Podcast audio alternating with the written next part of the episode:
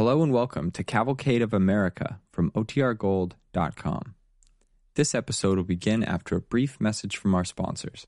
Another day is here and you're ready for it. What to wear? Check. Breakfast, lunch, and dinner? Check. Planning for what's next and how to save for it? That's where Bank of America can help. For your financial to-dos, Bank of America has experts ready to help get you closer to your goals. Get started at one of our local financial centers or 24-7 in our mobile banking app. Find a location near you at bankofamerica.com slash talk to us. What would you like the power to do? Mobile banking requires downloading the app and is only available for select devices. Message and data rates may apply. Bank of America and a member FDIC.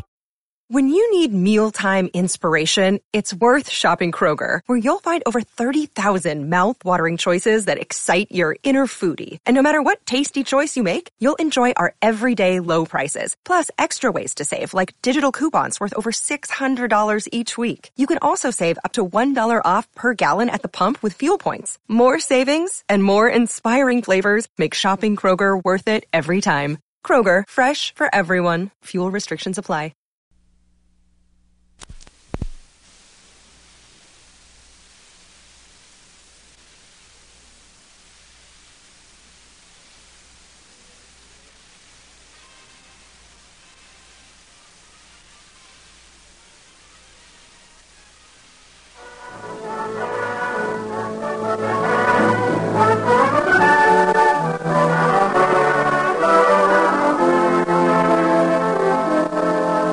Company of Wilmington, Delaware, makers of better things for better living through chemistry, presents the Cavalcade of America. Tonight's star, Dane Clark.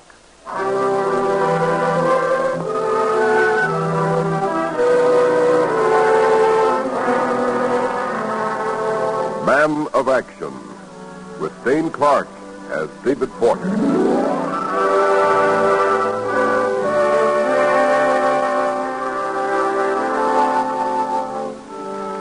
Year is 1843. David Porter, the United States minister to Turkey, sits quietly in his garden in Constantinople. Bring me the flag, Abdul. Let me look at it. I was about to raise it, Your Excellency. No, no, let me have it. Hmm. It's getting old and worn, Abdul. Ah, but it's still... Yes, Your Excellency. A great flag. Your flag. Yes, it's mine. I've served it. Oh, not like now, sitting here landlocked in a Turkish garden, but at sea. At sea in a ship under full sail with all the guns manned, bearing down on the enemy. Your Excellency, do not excite yourself. The doctor say you must be careful. Careful. Careful. I've never been careful. I don't intend to start now. Risks, chances. That's a man's life. Risks, chances for this, this flag, Abdul. You know I was 16 and already an officer in the Navy when I took my first great risk? Oh? I was on a merchant ship off Santo Domingo when a British frigate boarded me and tried to force me into British service.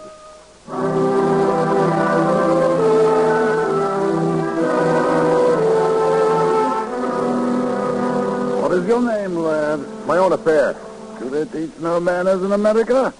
How old are you? I'm old enough to know that you had no right to take me from my ship. You have no right. Right? You Americans speak of nothing but right. Put them in irons the hold. Perhaps then we shall hear less of these rights.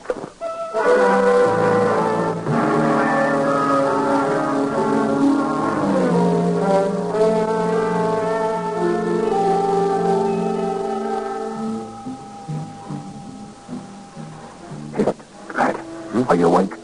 I'm awake, all right. Have you ever tried to sleep in these habits? Quiet, quiet. You've come to torment me. You can save your breath. Hold your breath, boy. Talk civil, and I'll take my hand from your mouth. There. Now listen. I have the key to these irons, and I've come to help you off this ship. But you're a Britisher. Aye, that I am. But you see, I ain't the captain. And my mates and I, well, we like the bold way you stood up to him. We like the cocky cut of your jib, matey. There. You're free. Now listen. There's a Danish brig moored 50 yards of our starboard bow. You- You can swim? I can swim. Good. Keep under water as long as you can, and when I give the word, one of us will slip aside the ash grating above. Run like the wind, lad, and then dive. Are you ready? I'm ready. Good. Wait. You know this is risky. You willing to take a chance? Well, why not? You might get killed by one of the guard. I'll take my chance. Good boy. On deck there. Get a move on with the hatch. Ah, Good luck, laddie. Up you go.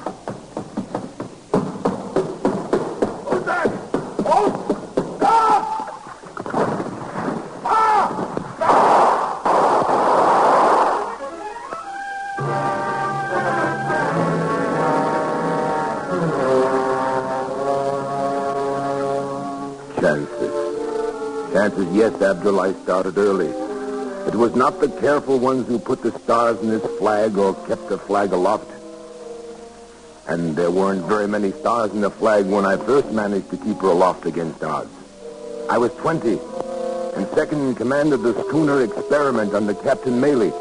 It was off Haiti, and we were attacked by the pirate Rigaud with 12 pirate barges with swivel guns in their bows. It looked hopeless to Captain Maley. Lieutenant Porter. Aye, aye, Captain. You will strike the colors. Without firing a shot? They have us outnumbered ten to one. You will strike the colors. And yield an American ship of war to that filthy mob of pirates? Porter. Break downs. I say we fight. Are you with me? Yes, we're with you. Lieutenant Porter, I'll have you put in chains. I am in command of this ship. All hands to quarters. Man the guns. Blow those grape and canisters. All hands to Order. You'll be broken for this. I'll bring charges. You're a hot-headed boy, and I'll bring you to trial. If we win, Captain, the credit will be yours and the punishment mine. But if we lose, well, dead men tell no tale. Battle station's fully manned, sir. Guns are ready, Lieutenant. You may order a broadside. Come in. Fire! Fire!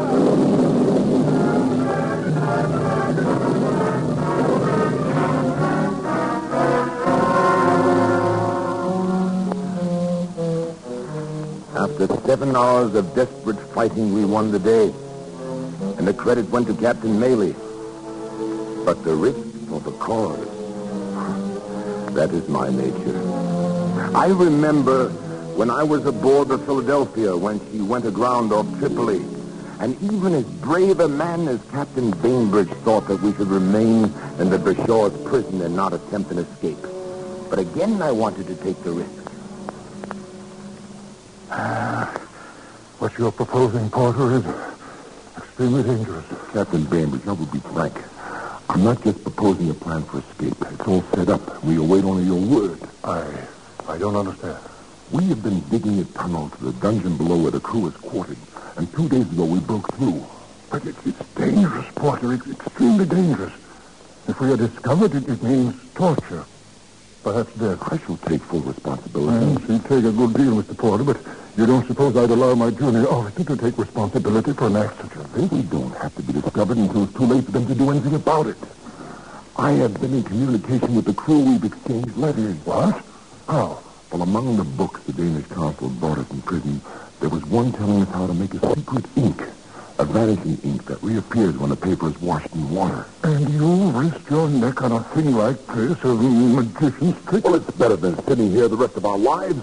If we can alert the crew, and when the time comes, we can... For God.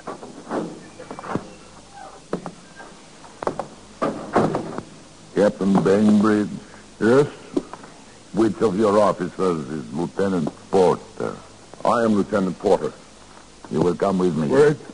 I'm in command here. I'm responsible for whatever happens to my officer. Where are you taking me? To the audience chamber of the Bashaw. Porter, be careful. Keep your head. You have no idea. Torture. Come along. The Bashaw is impatient.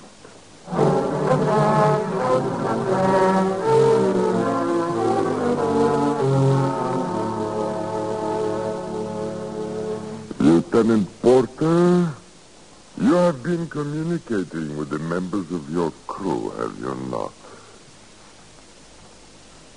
You do not answer. Well, Lieutenant, if you do not use your tongue, the guard there, with a single stroke of his knife, can arrange that you shall never use your tongue again. You do not tremble. Perhaps you are ignorant of our customs. I have heard of your tortures. Oh, so he speaks. And with such arrogance. You may wonder how we know that you have been communicating with your crew. The art of making secret inks is old in the countries of Islam. He still has nothing to say. God, the whip. The Bashaw thinks that only his corsairs have courage and he has much to learn. And you are prepared to teach me then? Huh? To furnish us with an example of, shall we say, Christian fortitude? I am. And remember this. I am nothing. But the uniform I wear is the uniform of the Navy of the United States of America, and each blow you strike on my back will call up a broadside on your marketplace. Commander Preble's fleet rides at and tomorrow, the next day, or next week, he'll bring your palace down on your dirty ears. Preble's the greatest sea fighter in the world today, and when he... Wait, wait, wait, I say, put your whip away. It is plain, Lieutenant Porter, that you're a man of spirit, and such we admire. You will return to your countrymen in the prison, but do not think hereafter that we are so innocent that we do not know what is going on in our prisons.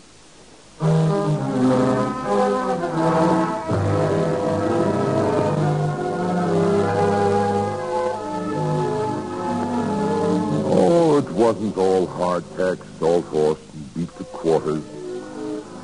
After Commodore Preble made good my threat, I returned to America. And a somewhat different kind of risk. I met her in Washington at a party.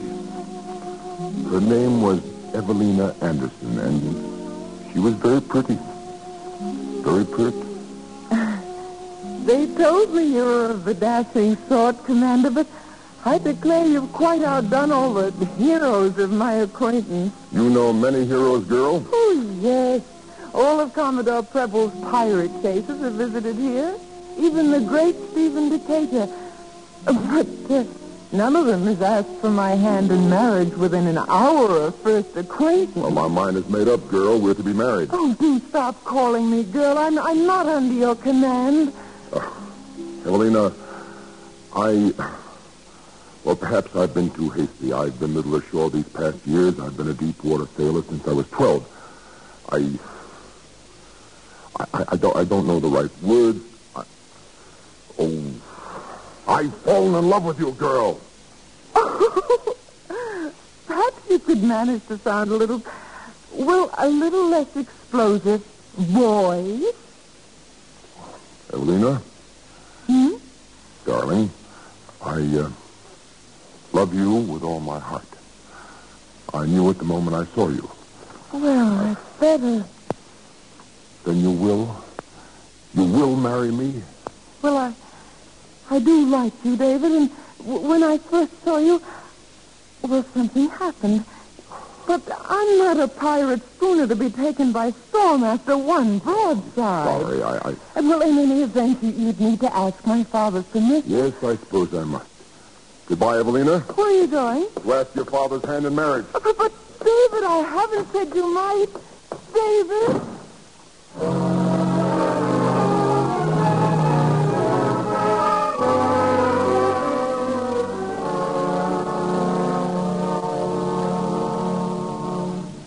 The Honorable William Anderson?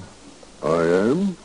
I am David Porter, Commander of the United States Navy. I have the honor, sir, to request the hand of your daughter in marriage. Well, of all the unmitigated gall. Young man, Yes, sir? listen to me. No penniless sailor can ever hope to marry my daughter. You have no future, young man. And I forbid you to marry her. Is that all, sir? Yes, that's all. Thank you. But I must warn you, sir, the breaching of obstacles is the joy of my life. Good day, sir.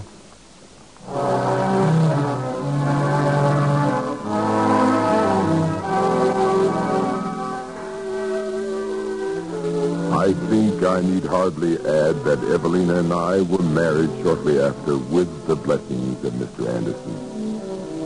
Congress crippled the Navy, but I was able to keep my hand in fighting pirates in the Gulf and their loyal friends ashore in New Orleans. And there in New Orleans, Evelina and I adopted a son whose name, like mine, was David, and who, like me, loved the Navy. Mother? Yes, David. Will there be war? Yes, perhaps we'll know today when the commander returns. Will they get him a, a ship? Will they make him captain? if they don't, he's quite capable of marching on Washington and breaking down the president's very door. Oh, I think I hear him coming. Evelina! Glorious news, glorious. What, what's happened? The country has decided to cringe and crawl no more. My commission as captain is in the hands of the secretary, and I'm to command the Essex. Thirty-two guns. Think of it. I'm to have the Essex. And what am I to have? Years of loneliness, years of widowhood to Oh, my dear Evelina, you understand. You've always understood me. Be happy with me. I shall try. You'll have our children, Evelina.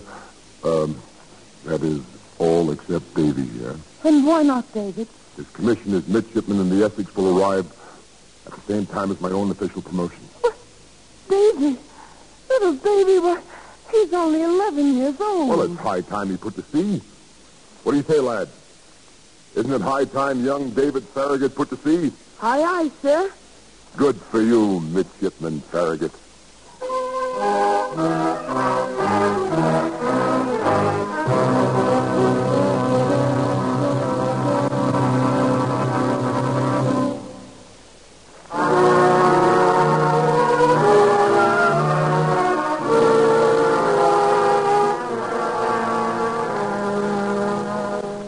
Our DuPont Cavalcade returns to the story of David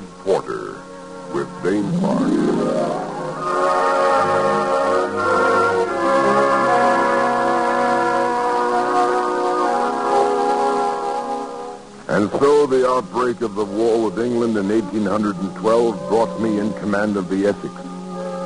I was ordered to join my old friend, Captain Bainbridge, commanding the USS Constitution somewhere in the South Atlantic. Exact whereabouts unknown. Our mission to destroy England's commerce. But I couldn't locate Bainbridge, so I disguised the Essex as a British man of war and put in at a Portuguese island in search of information. Captain Porter, sir. Yes, Midshipman Davy Farragut, what is it? Uh, must I always call you Captain when we're on board ship, sir? Always, Davy. As far as I'm concerned, you're just another midshipman. Midshipman David Farragut. Is the Captain Bainbridge we're trying to find, is he the same one you were with in prison in Tripoli, Father? Uh, sir, Yes, boy. the time you used the vanishing ink? Yeah. Oh, that must be Lieutenant Downes with news at Bainbridge. Come in.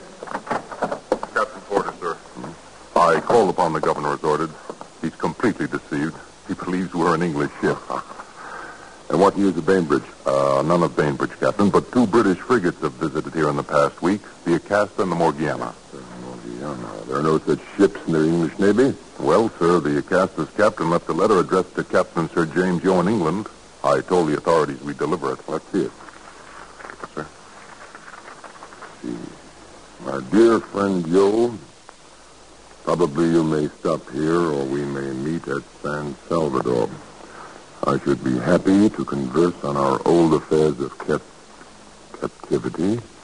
Recollect our secret in those times. Your friend of H.M. Acasta, Captain James Kerr. Well, it's not much use to us, is it, sir? Old affairs of captivity. Recollect our secret in those times. Sir?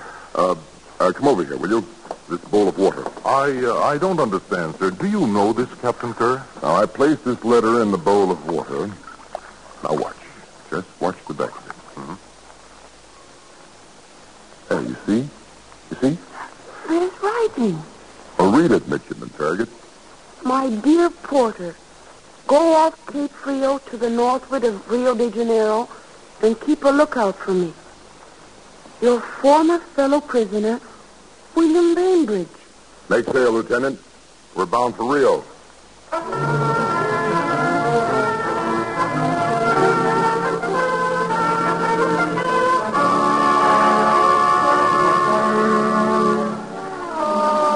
But Bainbridge and the Constitution were not to be found, so we searched for months. Finally, with our supplies running low, our situation grew desperate. And in December, I called an officers' council. The officers are here now, sir. Good. Gentlemen, gentlemen, our supplies are running low, and the British have blockaded every port we could reach. Now, our choice lies between starvation and capture. I take it, I take it that you have all sailed with me long enough to know that I shall accept neither of these choices. I take it also that you came to see the fight and to do our enemy as much damage as may be. Now, if we remain in the South Pacific, we must starve or we must surrender. We head north, we face capture or blockade in the home port. Therefore, gentlemen, I propose to take this ship around the Horn and into the Pacific.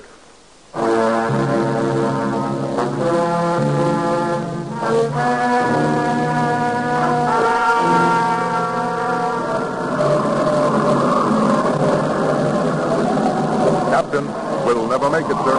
What? This is no whaling ship, sir. We're not built to take these Cape Horn gales. We can't make it, sir. We can and we will.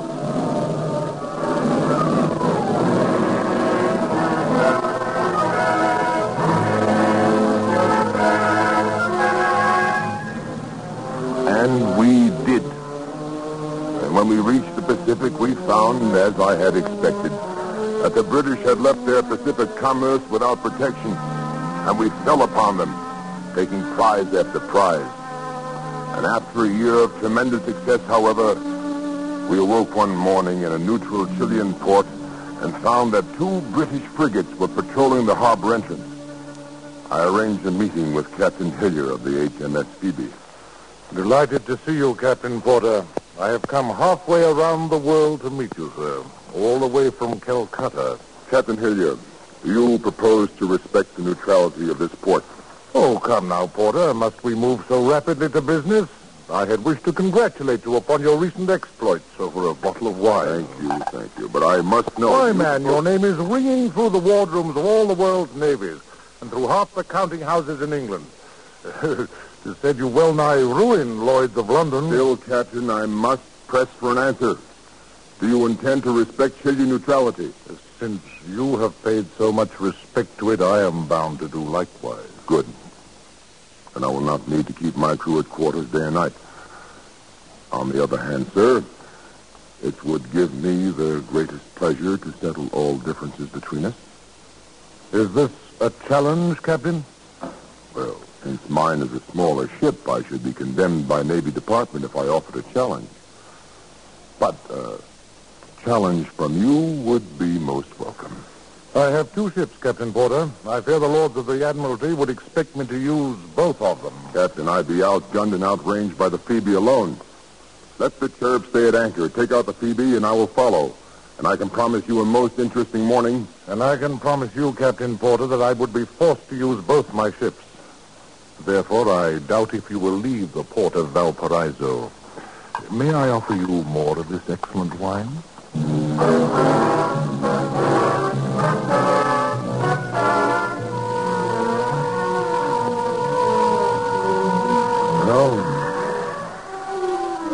Have it, midshipmen Farragut.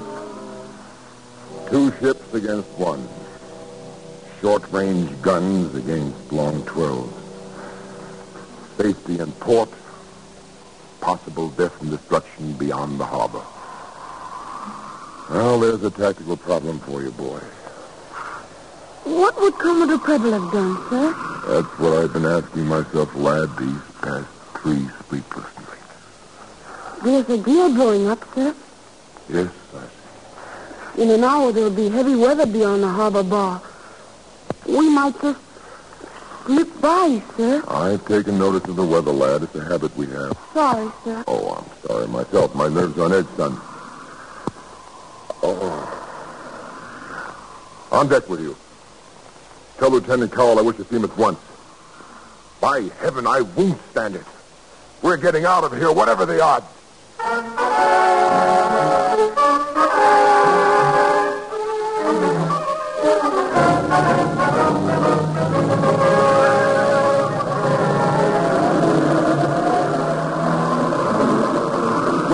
take it, Captain. Why not? The British are bearing down on us fast. Well, bend on more sail. But this wind may blow away our main topmast. On more sail. What's that? Captain! Captain, let it go! There goes the main topmast!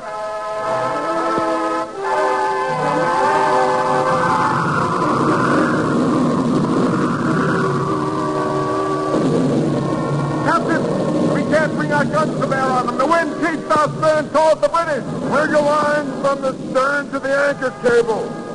Try to warp around so we can bring it broadside to bear.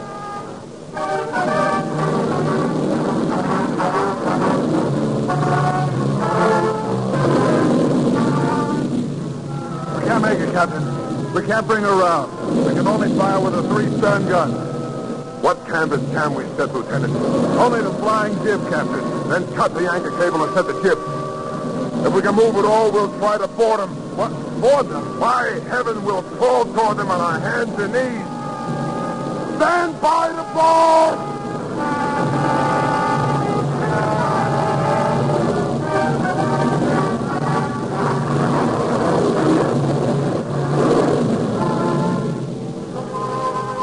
Captain, Captain, we can never get in close enough to board, sir. I know, I know, I we know. have no guns left that can fire, sir. With the risk, Lieutenant, we had to take it. We had to take the chance. Captain Porter!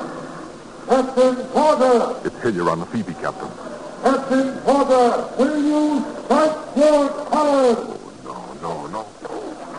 Will you surrender, Captain Porter? Oh, sir, his next broadside will blow us out of the water. Strike the colors, Lieutenant. Strike the colors.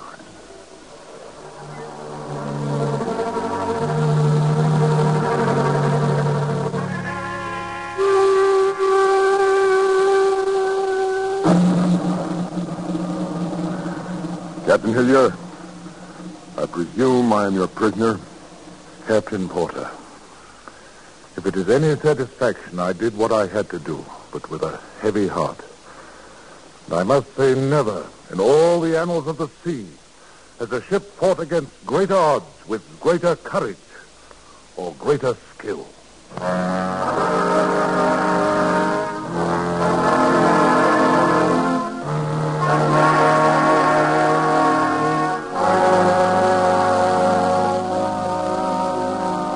Your Excellency.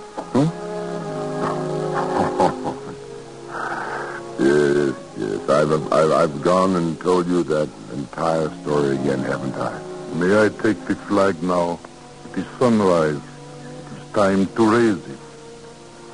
Yes, Abdul. Take it. Raise it. Each morning is a new morning, and old defeats should be forgotten. There will be fresh victories on the morrow.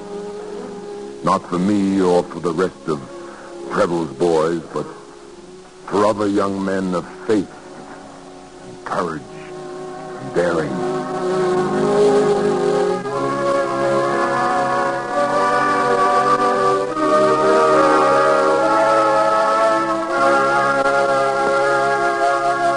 to the fiery young men known as Preble's boys, who served under Commodore Edward Preble against Tripoli and founded the fighting tradition of the American Navy, and to Porter's sons, Admiral David Dixon Porter and Admiral David Farragut, and to the officers and men who uphold that tradition today.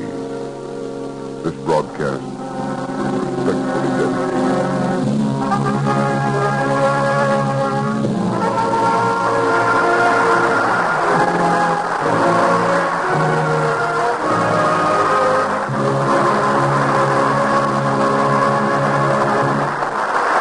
thanks to Dane Clark and the Cavalcade players for tonight's story.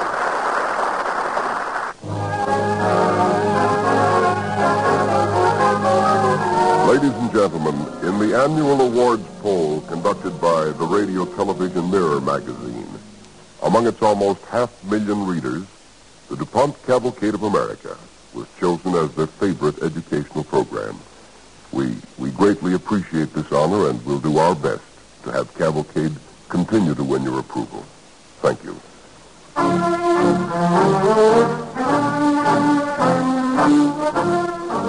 Next week, the DuPont Cavalcade is called No Doll Was Abigail and stars Miss Joan Bennett as Abigail Scott Duniway.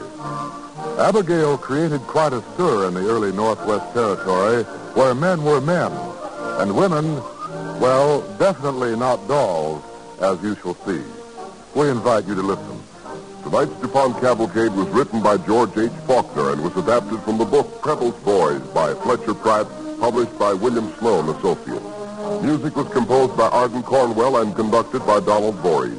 The program was directed by John Zoller. This is Cy Harrice speaking.